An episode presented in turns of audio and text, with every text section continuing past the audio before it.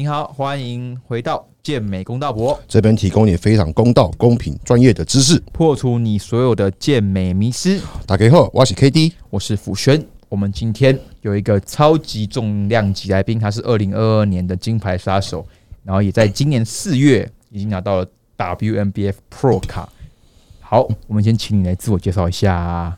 哎，大家好，我是 Louis，然后你们可以叫我弘毅。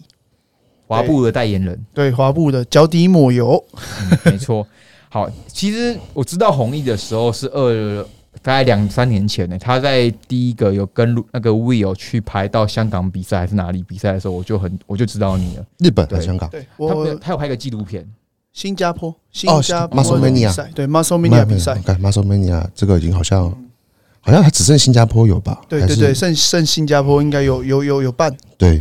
他那时候就拿总冠军了，对不对？我我是在台湾第一次举办 Muscle Mania，然后拿拿总冠，嗯，然后当当年就是直接顺着去新加坡比，对，然后再回来比 IFBB，嗯，二零一八年，一八年那一场，对我那一年就是第一场比赛是 Muscle Mania，嗯，第一次出来，然后就直接拿冠军，对对对，冠军，哇。好，今天我们又来访问到一个厉害的来宾了。那我觉得第一个问题是，弘毅，你为什么会开始健身啊？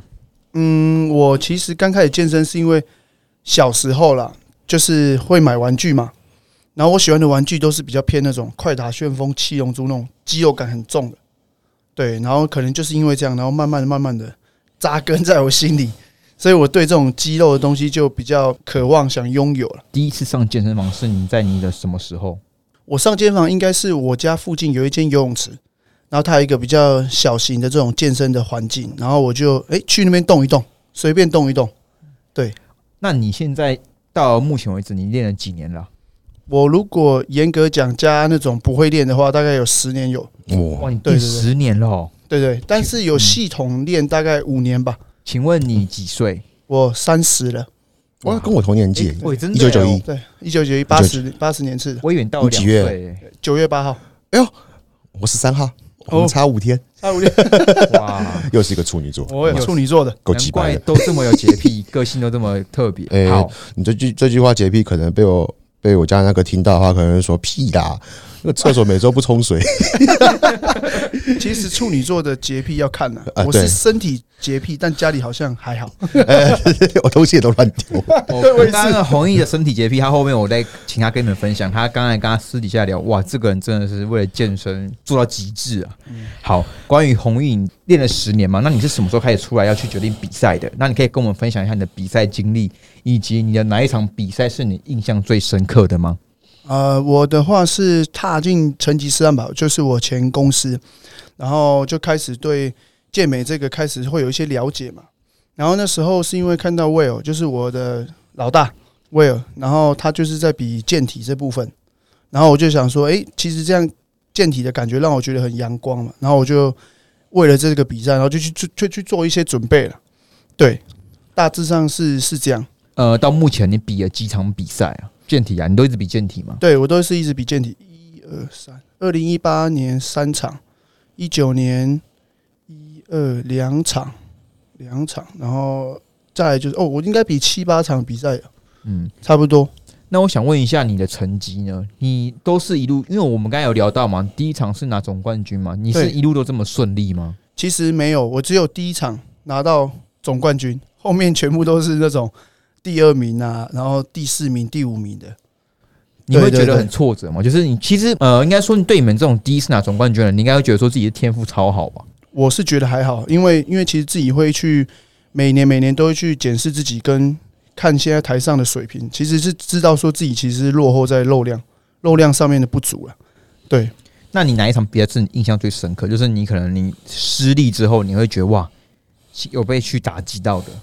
其实是在应该是一二二零一九年吧，那时候日本 NPC KD 也有去，呃，一九年那一场，对对对对，那那去哦，对我我那时候就是看 KD，我说哇，那时候是跟威友一起去嘛，对对，我跟威友一起去，然后我去的时候我在后台热身，然后我看到一群那时候就是每个国家人跟日本人，我看他们是没在热身的，他们不用热身，然后我热的我热的要命，然后我看一下他们的状态跟我状态。我那个是打击真的超大，那个水平是真的超级大落差。所以我觉得我最大转变是在一九年那场日本赛，你是说刘翔拿卡，大家全部对都去对对对，对对，刘翔拿卡那一场，然后我我真的是吓傻了，对对，那个程度真的是差太多了。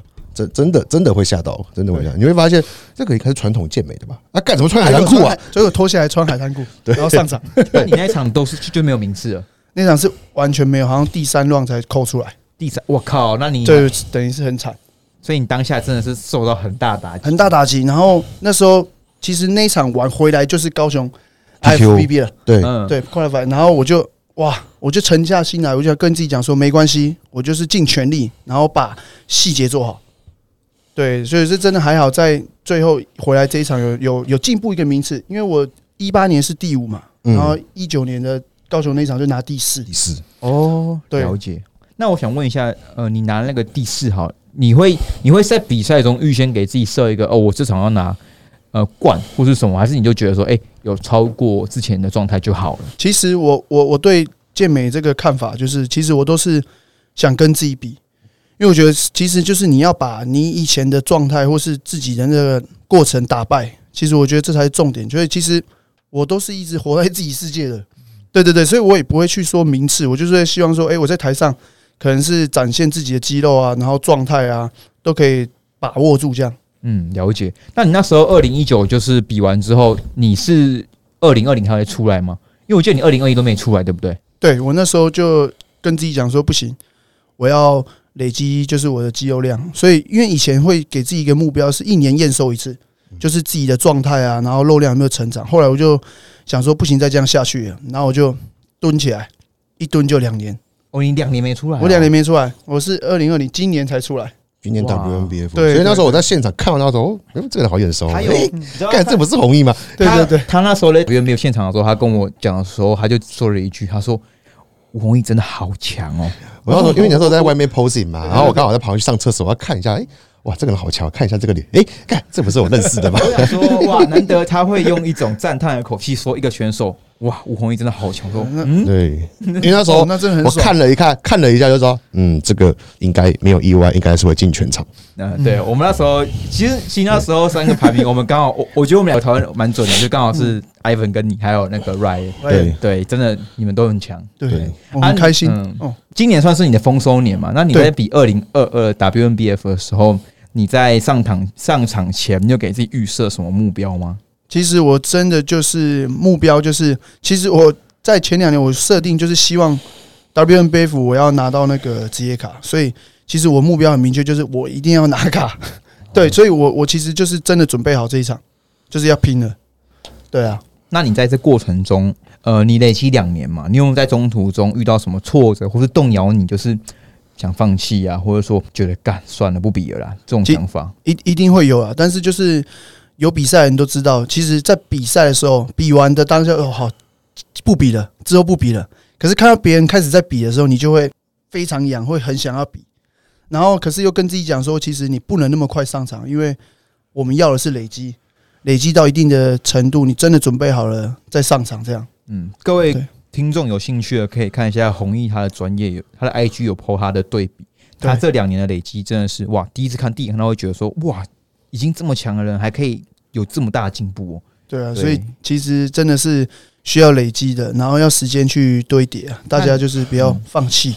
那你可以跟我们分享一下，你这两年这进步这么大的原因，到底是在哪一个部分做了改变吗？因为其实你的肉量也提升很多嘛。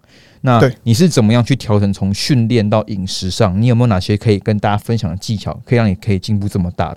其实我觉得我在训练上面的改变是在于，就是对训练的看法吧。因为其实从以以往来训练过程，其实我会做很多的那种代谢压力，哦，就是可能我做完，好比说我做一个哑铃胸推，递减，哎，我就是疯狂递减，然后做很强、很高次数啊，然后高组数。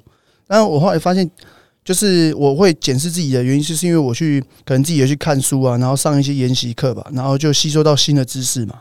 然后后来我对于我自己的训练就是做了一些改变，就是我可能把最大肌力部分也带进来，然后可能就是在重量上面的过程，就是我也会去使用到器械破坏这种训练模式就是。机械张力拉对对对高这样子，对对对对然然后就嗯慢慢慢慢去改变，但是我也不会去觉得说我以前做的训练是有问题的，因为其实我觉得细致度来说的话，其实代谢压力也是需要的。嗯，等于说是你有把最大肌力，然后呃各种 R N 数都融合到你目前的训练课表，对对对然后基对对，本上的话，你一样有保留过去的一些理念，对就是找到自己比较适合的方法没。错没错没错。OK，那我想问一下，在饮食部分，你有做很大的改变吗？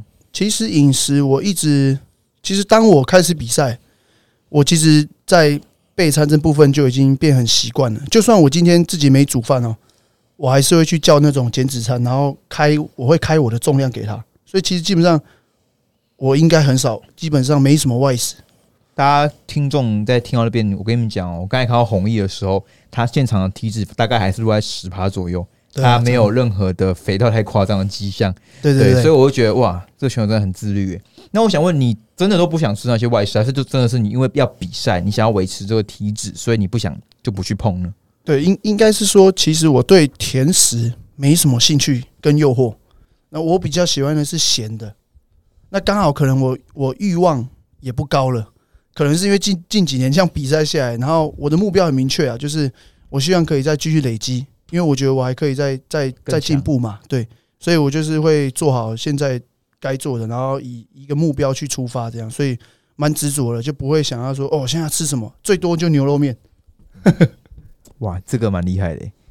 不是不是不是不是选手都是这样子吗，没有没有，选手一线一线的选手都是这样子，不是吗一线的选？手 OK OK，对啊，没错，你看到你去看，随便问一个台湾一线的选手，应该应该不会有人在乱吃吧？对啊，常年都是有在控制，都是有在跟我说，因为偶尔偶尔一个礼拜或一个月可能吃一次这样子而已吧。没错，对啊，哇，两位都是顶尖选手分享。没有没有。好，那我想问一下，那像你今年你拿卡之后啊，你后面又有去比了一个那个成绩杯嘛？对，这一场的话，你其实跟一七四量级那个的比对，让人印象深刻的。嗯，那你的 posing 尤其是最让人眼睛为之一亮的嘛？你是怎么去练到这么漂亮的 posing 的呢？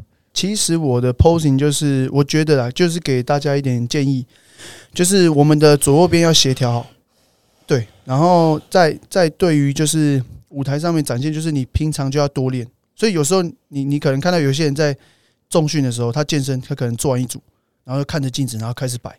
其实那也不算是自恋呐，那其实就是一个习惯，然后你要去透过这样的过程中，然后去把那些肌肉的一些你的美感啊，然后跟优缺点去做一些演示，这样对我觉得这蛮重要的。所以其实就是你把日常生活当中，就是把这件事情加进去，其实就是多练这些 posing 的一些动作，然后左右边都协调好。那其实你在台上，你的展现自然而然就会蛮自然的。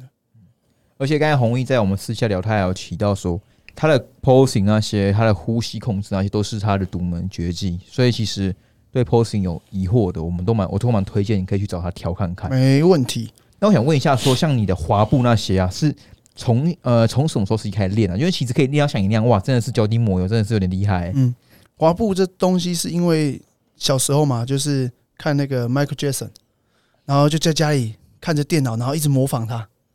然后其实其实我应该国小六年级我就会滑步了，所以我一滑就滑了十几年。哇哇，那真的蛮厉害的、欸。对，然后高中是舞蹈组了，所以就其实对这个身体的协调性，其实就是比较能掌控。对我想问一下，在就是健体比赛啊，两位的看法是，这种 posing 这么流畅、这么帅，是很加分的吗？像成绩杯，我其实不太知道说你那样的 posing 是会实际有在评分上会加分吗？还是其实那可能是印象分数这样子？这个还是要问裁判吧。哦，对，我觉得，但但是基本上，我我觉得这个这个没有什么问题啊。哦，对啊，别你不要摆健美动作就好。对啊，因为我记得就是刘翔是不是在国外，还有还有曾经因为有做舞蹈动作被扣分，好像是在国内，应该是一八年那场 IFBB，他好像是就是古典的时候，然后他背面吧，好像做那个 wave 电流，哦。好像是啊，好像是对对。还是还是飞吻，还是我也忘记了，我还是还是什么被扣的样子，我也忘记了，哦，可是其啊，实那好像是好像是飞吻，好像是飞吻的样子。哦，好像是飞吻被对扣的，，但这个对。这个这个细节我就不清楚为什么会这样子。我也不太清楚。对，可是说实话，在健体这样子，像红衣那样的展现，其实是很流畅，有时候反而对于说美感的呈现是很好的。这样。是啊，对。OK，因为你大家都摆一样的时候，裁判基本上就觉得他为什么特别注意你，要有一个特色，要有一个特色在鲜。明的特色。你在比赛本来就是要让裁判记住你，对啊你，那个滑步真的是百看不厌的。他像你昨天跟刘强在碰那个，我靠，两个都脚脚是 超掉，脚是发生什么事？对我们两个一直狂滑，然后下腰。哎、我觉得舞蹈细胞很好的人，对肌肉控制也会好很多。相比在入门健美这个项目，其实我觉得是很有帮助。，对，其实其实就是对于肌肉的这种单关节掌控度会会单一掌控度会比较强。而且像你们昨天有一个动作是，你可以把腰折到这么的往后，然后还可以控制住，代表说你的核心是超级无敌强哎。对，啊就是对神经这种连接是算不错。以前有打核心好，活动度、对啊髋关节那一些，所以你你你以前在做就是呃那些动作舞蹈动作的时候，你是没有接触重训的吗？嗯，那时候没有，而且那时候还活在就是因为其实我那时候在跳舞的阶段，其实我就很想变壮了，所以我那时候疯狂的伏你一身、仰卧起坐，然后全超人的概念，对对对对，，有点为什么你还没像变一拳超人呢？对对对，突。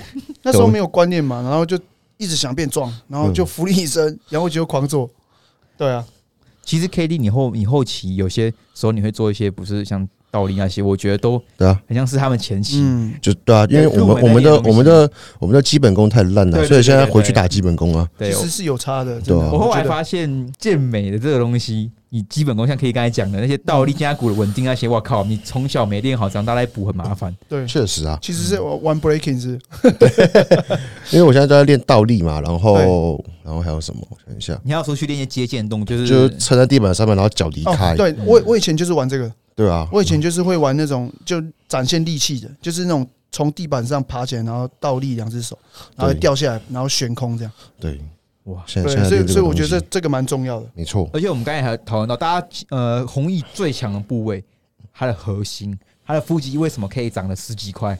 他刚才我们我们提到哈，它的核心，你跟大家分享一下，你觉得到底腹内外斜要这么拉丝是为什么可以这么拉丝？其实就就是你你们就是大家的呼吸啊，其实很重要。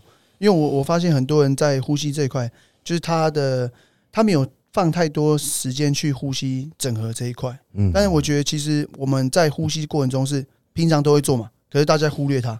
其实呼吸有分很多种方式啊。那我我自己本身的话，就是会去注意这一块。可能我今天训练张力不太好的时候，我真的会躺在那边做十重式，对我会自己在那边调整自己身体。对对对，然后就慢慢慢慢这样打基础，然后你的腹部在收的时候，你对于这些腹横肌啊、腹内外斜肌的这种压缩、整合、拉长，你就可能就会比较能去控制它。嗯，其实我们常见到我们练腹肌，大部分健美的朋友都是狂练腹直肌，就是悬挂悬挂抬腿，抬然后抬抬抬抬，他忘记要做一些抗生长或等张等场的时候是可是我们刚才三个讨论，我们会觉得说，你今天你不会正确启动呼吸，你那个重量没有上去，你这些肌群的肌肥大其实真的效益不大。对对对，对。没错没错，像 K D 有 po 一个他的 before after 那个呼吸，嗯，我那天我就一直跟他说，我靠，差很多哎、差很多会。我现在在练呼吸啊，对啊，哦。我看到了，他一直在。抽，一直在抽肋骨。他现在他现在吸很大口，大家就是记得他在练呼吸，对他在练呼吸哦。他在偷懒，他在偷懒的。我我有在在听哦，好，OK。啊因为腰最近腰很酸，腰很酸呼吸。哎，你昨天你跟你怎么下背太紧，应该是最近最近练那个练下肢的时候练比较勤，嗯，因为膝盖不会痛嘛，就重量上去比较多，然后就有点核心跟不上，然后有点爆掉嗯爆。掉了，压压迫到右右边右边的腰放。要腰放臀中那一边对，哎，我想问一下，像红衣你核心这么强，那你的重量推的算重吗？我觉得我我其实重量推的不是那么重，因为我其实有点保守，但是我会建构在就是我要推大重量，但是是我能控制而且有意识的这种大重量。那你可以跟我分享一下你的三项，目前你三三项嘛，我测过的话，卧推是一百一，然后深蹲一百一百五，然后硬举一百九，哇差不多这样，也是不错的啦，还还可以中 中下。可以可以可以，OK。弘毅，那我想问一下说你会给各位你目前遇到的想比赛的朋友啊，你会发现大家最常遇到什么问题啊？应该现在其实你拿卡之后，很多人会来找你要备赛嘛，或调 posing 嘛，对那你会觉得说你在看这么多的呃健身爱好者，大家最常遇到或是你看到问题是什么？嗯，其实我觉得问题是就基础吧，就是很多人其实就是会好，当然我们会想要比赛，那这是一个目标嘛。然后其实我觉得前置作业很重要，就是当你要跨到这个健美这个领域的时候，你就要先认知说，诶，其实你有一些东西是需要先准备好的，好比说就是你可能要比较知道食物的营养素啊，然后什么是原型食物，然后一些加工的东西要少吃。然后在训练上的话，就是你要对于你身体的这些控制，然后每一个面向啊、推拉啊，你都要可以去运用。然后再来就是你的身体素质，就是你的心态要调整好。就是其实我说的，就是要跟自己比，嗯，然后把以前的自己打败，然后再来就是自律吧。对像你刚刚提到说，呃，要现在跟自己比，然后还有说要花时间累积嘛。我会好奇说，你们会觉得说那个累积要花多久时间？你有没有那种练一两年的，想就跟你说，哎、教练，我要比赛，我要备赛了。有有有，其实其实蛮多这一种，但是我我觉得其实我们练健美这个最难能可贵的地方是说，因为你看哦，其实起初可能刚开始接触重量训练，然后他可能以身材为目标的，可是你会发现他重量上的很快，对于神经连接这一块，它是很快会成长。可是你会非我们我们会发现，就是其实，在肌肥大这部这个部分其实是特别难的，所以我觉得它最难的地方就是它需要时间去堆，而且这时间不是说你短时间一个月两个月，你可能一拉就是要拉一年两年三年，你才会看到一些改变。嗯所以很多人会急着想上台，但我觉得不用，因为你其实现现阶段你在做的改变，其实你一点一点累积起来，它就会差很多。嗯对对对像刚才弘毅讲，他两年累积嘛，可是很多人是第一两年就想要比赛。对对对，没错这，其实大家可以知道说，他会为了这个改变而去花这么多时间，他愿意沉下来去慢慢沉淀累积。对对，而且做一样事嘛，因为吃睡练对我就是很规律的，每天就是吃睡练，检视自己吃睡练。果然是职业选手。上课赚钱，对对对对，需要上课，然后才有上钱。课赚钱的。对对对对，没错。所以其实到了你们这种 level 等级的选手，其实生活是非常的自律的。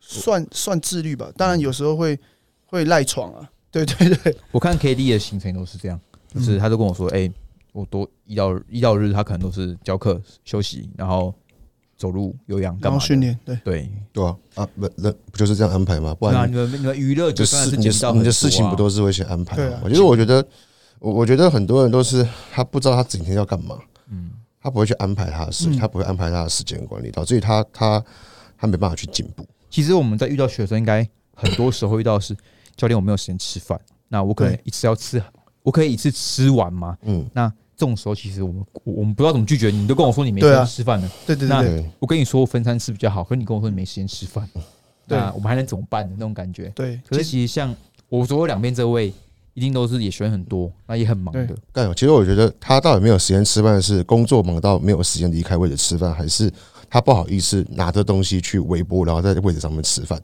因为其实我坦白讲，如果你是因为你你不敢拿着东西去，就是人家可能在工作，然后你在位置上吃饭，你觉得这样很尴尬的话，那就看你够不够可耻。我我是对够可耻，我我看拿在位置上面吃。但如果你真的很害羞，我曾经也干过一件事情，我拿去在厕所吃。对，没错，在厕所，对，直接在厕所吃。因为有时候有些健身房是没办法吃饭的，啊，有时候对练完我我就要吃饭了，我就躲在厕所吃。像弘毅，他刚才昨天大家有看到 IG，他可以发现他不是被锁吗？然后结果我就说啊，你到底怎么会被锁在里面？他便当盒，然后便当盒是里面他的练后餐哎、。干那个练完很饿，也没有东西吃，要爆气耶、欸暴气耶我我突然还知道说你们都是真的是练完马上要去吃那个餐盒，就就也习惯了，很饿。对，就是会饿，然后就想吃嘛，然后我只是把我包包拿出来，然后换个衣服哦，把汗擦一擦，换个衣服，要吃饭喽，哎，转过去柜子被锁了，为什么？你连晚你连晚都不会饿、哦？我连晚大概都我可以一小时慢慢去买东西，然后再回来吃。对我肯定你练的强度不够高，没有没有没有没有啊！对了，我我我我讲这样而已啊，你还要追我？慢慢累积，肯定你练的强度不够高。好了，没关系啊。他说慢慢累积，我就是慢慢累积，我每次练完就觉得干好饿，我想回家吃饭会。会饿啊。可是应该说，呃，我可能真的习惯了，对我我会蛮抗饿的。对可是我我发现，就是你 K 像 K D 好了，他他真的是他练完他就会马上便当拿出来，然后或者他粉都直接用倒了，我会觉得干超屌。那是那是以前，因为现在现在住比较离我家现在健身房离那边比较近嘛，我就慢慢的走回家，大概哦五到十分钟，然后就开始吃东西。很舒服超超舒服质感变好了，对对对对，省去很多时间在交通上面。对对对，没质感变好错没错。好，那红衣，我想问一下哦，你之后今年还想去比哪一场比赛啊？我之后今年是十月的全民运，然后跟 WNBF 职业赛，对，嗯目标先摆这两场，职业赛的目标也是想在哪一个冠军？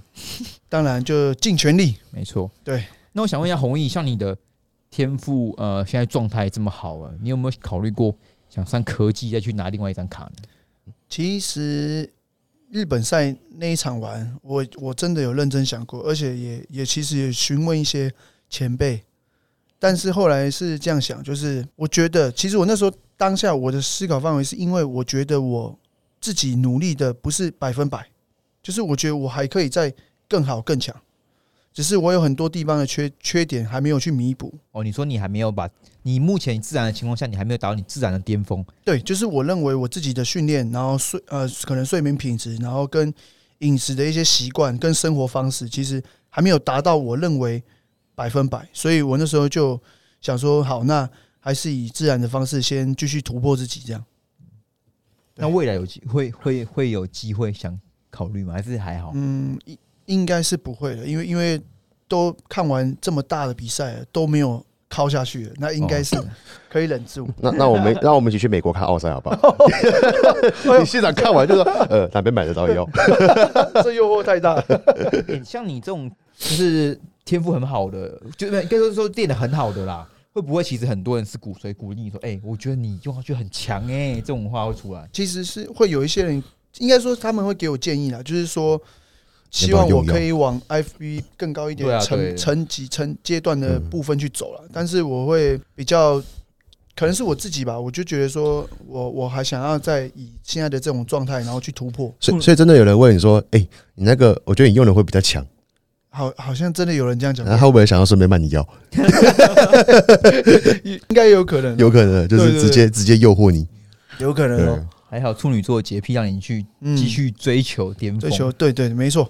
其实像成吉思汗嘛，他应该是很好的地方。那你怎么会那时候想跳出来啊？因为就是我觉得时间上面吧，就是我想要在更多的空间去调整自己的一些生活作息啊，然后时间上面的分配。因为毕竟你在公公公司上班的话，就基本上你一整天就是会被绑在那边嘛。那如果你今天出来，你可能诶，你想到想要学什么，你可能就可以直接自己安排，可能然后你就可以去学，然后去进修啊之类的。所以我才打算这样，然后去跳出来。了解，对。其实我想问两位，因为我其实前阵子有一直在看压力对于说呃健美选手的备赛啊，或是肌肉成长的影响。那我自己看到文献是指说它是正相关的。那你们两位会对于说压力，就是可能你们工作如果像是你陈医师汉这样，只要很多业绩压力跟工时数很长啊，没有办法自己安排人，你们会觉得这样对你们的状态来说，会真的会有影响很大吗？我先请 k d 回答好了。呃，一定会啊。你有学生是因为这种就是压力呀、工作那些，导致说他的状态真的就是会慢很多的吗？有啊，我就直接讲 Ivan 啊，Ivan 之前是副理啊，啊，我刚刚讲说你要好好比赛，你就要下来啊，啊就下来了，然后下来就状况就出来了，然后就就就就状态就整个从就是超越去年，对啊，嗯，哦，所以因为他那时候我就有跟他讲说，就有跟他分析过，你你要做主管，你的就是你的工作内容本来就跟教练不一样，教练就是你上好课，做好你的业绩，其他事情不用你管。但是你今天做主管，你要去带下面的，你要去看下面的进度，那你要对上面的城市经理，对上面的就是 FM 那一些，那变成是说你会忙到根本没有时间练。你一进公司，搞不好你练到一半，你的城市经理就来了，然后你又不能练，因为虽然是运讲运动时间，但是你你老板来了，你敢练吗？你怎么敢练？你数字没有到，你看了一下，看六十三趴，今天也二十五号了，那你敢练才怪。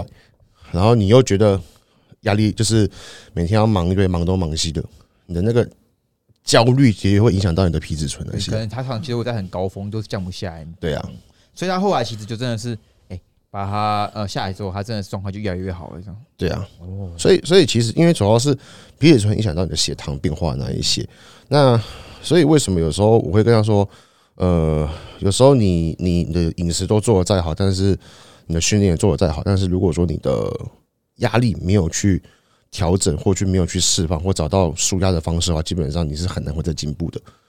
对，了解。那红毅你自己有没有相关案例可以分享？对，我我自己本身会会出来的原因也是因为这样啊但虽然我是一般教练啊，但是你还是会背着，就是刚刚讲的嘛，就是业绩的压力啊什么的。对，所以其实这是我最大会自己想要跳出来做自由教练的这部分。那压力一定会影响到一个人的状态，对吧、如果你压力很大，你的身体就是像刚 K D 讲，就是可体松这种嗯，压力因子越高的话，其实就会影响你减脂的效率啊，或是增肌的一些那个合成反应嘛。嗯，对对对，所以其实像 K D，他会养鹦鹉，应该是你舒压的一个模式吧？是吧？呃，没有增加压啊力，，增加压力。他 妈超烦的，每天在那边给我搞破坏，没有啦，我看你就是会有，很好玩了，对了，很好玩的。对吧？就是因为我家里也没电视啊，以前没电视的时候就不知道干嘛，划手机。哦，然后现在养鹦鹉就是手机划手机的，它一直在烦你，它就在咬你跟，你玩，要你跟它玩，对啊，对，我觉得像这块我们刚才谈到的压力，就是我发现蛮多的教练去出来当自由教练，或是他压力小很多，就真的是状态会对对对，会。会会，其实会提升的。你会觉得说还有什么是大家很容易忽视的点吗？对，忽视的点哦，嗯，其实我觉得是可能一天当中你你对自己的饮食的这种把握度吧，因为其实有些人会都不自己去尝试煮东西，因为其实我一直觉得饮食是很重要的环节，当然训练也是，所以其实是每一个地方你都要去去着重，然后慢慢一个地方一个地方一个地方把它扣在一起哎、。我想问一下，你是属于那种就是每天进食的时间也会算好的人吗？其实很难，但是我就是会固定一天四餐，那一天就是要把四餐的量吃完，哦然后水分啊、盐巴啊，然后蔬果啊，这样我哇都会一天就当中。你刚才提到水分啊、盐巴，所以是这两个东西你也会注意。对对对对，我的盐巴撒我都是有算，一天八克。干，真对假？对对，真的真的，我一天水就是所以所以我觉得为什么我的皮下不太容易会有这种水分太多或是糊掉的状态，是因为我可能平常的水分嗯然后盐巴的设定量都差不多，所以其实它很恒定。其实长期盐，我觉得这个可以补充一下，长期你摄取固定的盐分跟水分，其实你的醛固酮它本身的数值会是处于比较恒定的状态。，对那这个东西就可能真的是要靠长期你去累积自己身体适应在这个的盐分的身体的控制，会是比较好的。对对对，没错没错。哎、感觉你这样很硬哎、你可以你在你是说你在比赛一个三四个月内都是可以这样控制的哦、我如果正式说我要减脂，我就一百趴全部哇没有外食，一百趴。难怪是 职180业选手。K D 应该也是啊，啊，我我对啊，一定的，一定的。大大家能在有成绩的情况下，不就是备赛的时候，就是没错，就是，就算今天是另一半生日，或者是谁生日，或者是你要出去玩，你也会自己带鸡胸肉，去啊。就是自己带在身上没错没。错对你你因为那边喝乳清饿肚子，你也不要那乱吃。没错。对，哎、那我想问一下红衣，像我跟你聊天，我会觉得你脾气，你像好好先生嘛？嗯那你在备赛后期，你有女朋友吗？那你会有暴躁或焦虑吗？还是不太会？其实刚开始在比赛的时候，自己没有发现会有这种脾气，然后就会莫名其妙就发脾气。然后到后面，其实你比完比比一比，你有经验的，那你自己会去避开，可能会有一些爆炸的点，你就自己会去稍微压压压住自己的那种脾气啊。所以其实你比到后面，你有经验，你就会知道，哎、其实你到这个过程，你可能会有什么反应。那我可能就已经比较有经验，所以我就比较不会去可能迁怒别人之类的。对，了解了解，这个真的是每个选手都要去克服的坎、欸。对，像像我的话，其实现在不会生气，现在就是很懒而已，就是要快比赛赛前两三周，我说 静哎静静的，今天跟你请假，然后录音也是，哎，今天好累哦，今天先请假好不好？还有哦，那今天 K T 有来，赞赞赞，有因为还没比赛啊，还没比赛，九九月应该都还可以录啦，还还可以九月十月应该都没问题。他对对上次那个比 I 哎、比那个梦梦想杯，他坚持到赛前两周，他都要来录了。赞赞他没有，那时候赛前我们想说，那我们先提前预录好好了，呃我们怕以防万一。他那时候比较不能录的时候是那个啦，去年苗栗去年那时候，去年那时候一直在压体重，压到八十几公斤，他说对那个真的很硬，好像一个月没录，对，那时候就一个月没录，他对太累。那个光站起来，我不知道大家有没有感觉，就是你在减脂到后期啊，你光站起来，你躯干在用力，你都会觉得好像快垮掉。对吧我？我会这样，完全完全就是不想动，对，完全不想动。对我只想躺着 因耍废。为你们，对对因为其实选手们在上台追求的体脂，它本来就不是处于健康的范围。对，没错没错，对，那其实大家要分清楚，这就是选手，他们要追求就是极端。对极端，所以错其实也是没有那么健康。对，但就是竞技的一个水水平，没有那么健康，可是我们要从这没有健康里面去选择比较健康对对对的方案。没错对我把它没错没错补充，一下。对 OK 对，没错。好好，那基本上今天对于弘毅的他的健身生涯，我觉得做了很完整的补充。那我很推荐大家可以去上他的 posing 课跟一对一教学，因为没问题其实他在与呼吸跟动作的整合还有控制，应该都有一套自己的逻辑。对，没错。我想问一下红毅，那你嗯有没有推荐那种教练呐、像你这样子从成吉思汗内部出来的教练，你会有没有推荐很大呃大部分教练可以去学的关于说肌肥大相关的课程或者说资讯呢？嗯，其实我我自己本身的话是比较多在看一些书啦。就其实我觉得书蛮重要的，就是你要有有空没事就多翻。像我我本身是不是读书那种那一派的，但是我唯一会买的书就健身的书。嗯，对，所以我我其实会比较看一些书书上面的一些知识上面，然后去做提升，这样。所以其实你觉得，如果走那个健美，或是说不管是健身教练，他们都我们都应该要很去注重说关于知识的提升。对对对对，像居，我觉得最基本就居动居动学这种，嗯这种一定要翻。你你有事没事你就翻，然后翻翻，然后让它就是慢慢慢慢，你对对这些东西就会有一些印象。对对对，然后就变很自然，就哎、常常去看啊。你你对于这个关节走向什么，你就会比较了解。嗯，对了解了解，哇，诶讲到讲到激动的时候，最近都在看那个 A P P，就是那个那个肌肉这个这个 A P 我 P，等下就是看一下叫什么，它现在特价也是十五块而已。那这个我可以买，啊。然后因为它里面又有中文，然后可以翻而且它就会会直接做动作动对，动动作的走向吗？它有肌肉的收缩它会有那个动态的影片，然后跟你讲说起点、终点什么，但是比较简单，没有像激动学讲那么深啦，那这样其实够够用，其实就够用够用。对，两蛮好蛮好玩的。没，错，肌肉其实到后面，我觉得练到越久，就是大家再去往更深的去看，然后对对对去看怎么样可以让这个肌肉的呃训练再更有效率一点点。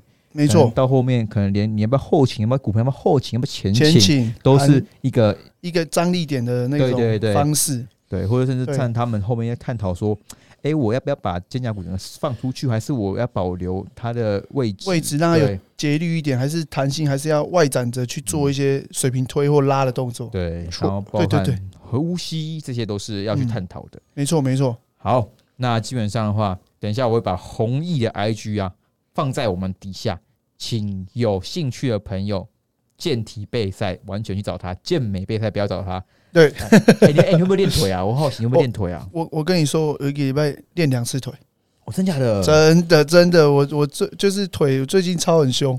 你你是在呃比赛前一个月、两个月都还是会保留一次练腿吗？没有，呃，会会，确实是会，我还是有在练腿。哦，是哦。对对对对对嗯对，其实我我我一直这样练下来，我其实腿都没有放掉。虽然我腿不强，但是我都有练它。那你觉得健体必须练腿吗？我觉得其实是有效益的哦。其实因为很多人会说，诶，其实你练哪就大哪。那其实我我认为，我对于我自己的腿部训练来说，就是最大的差异就在我的后侧链、髋脚链部分。就是你有很多背部张力，其实是因为你后侧筋膜，就是我们的肌肉肌力要够。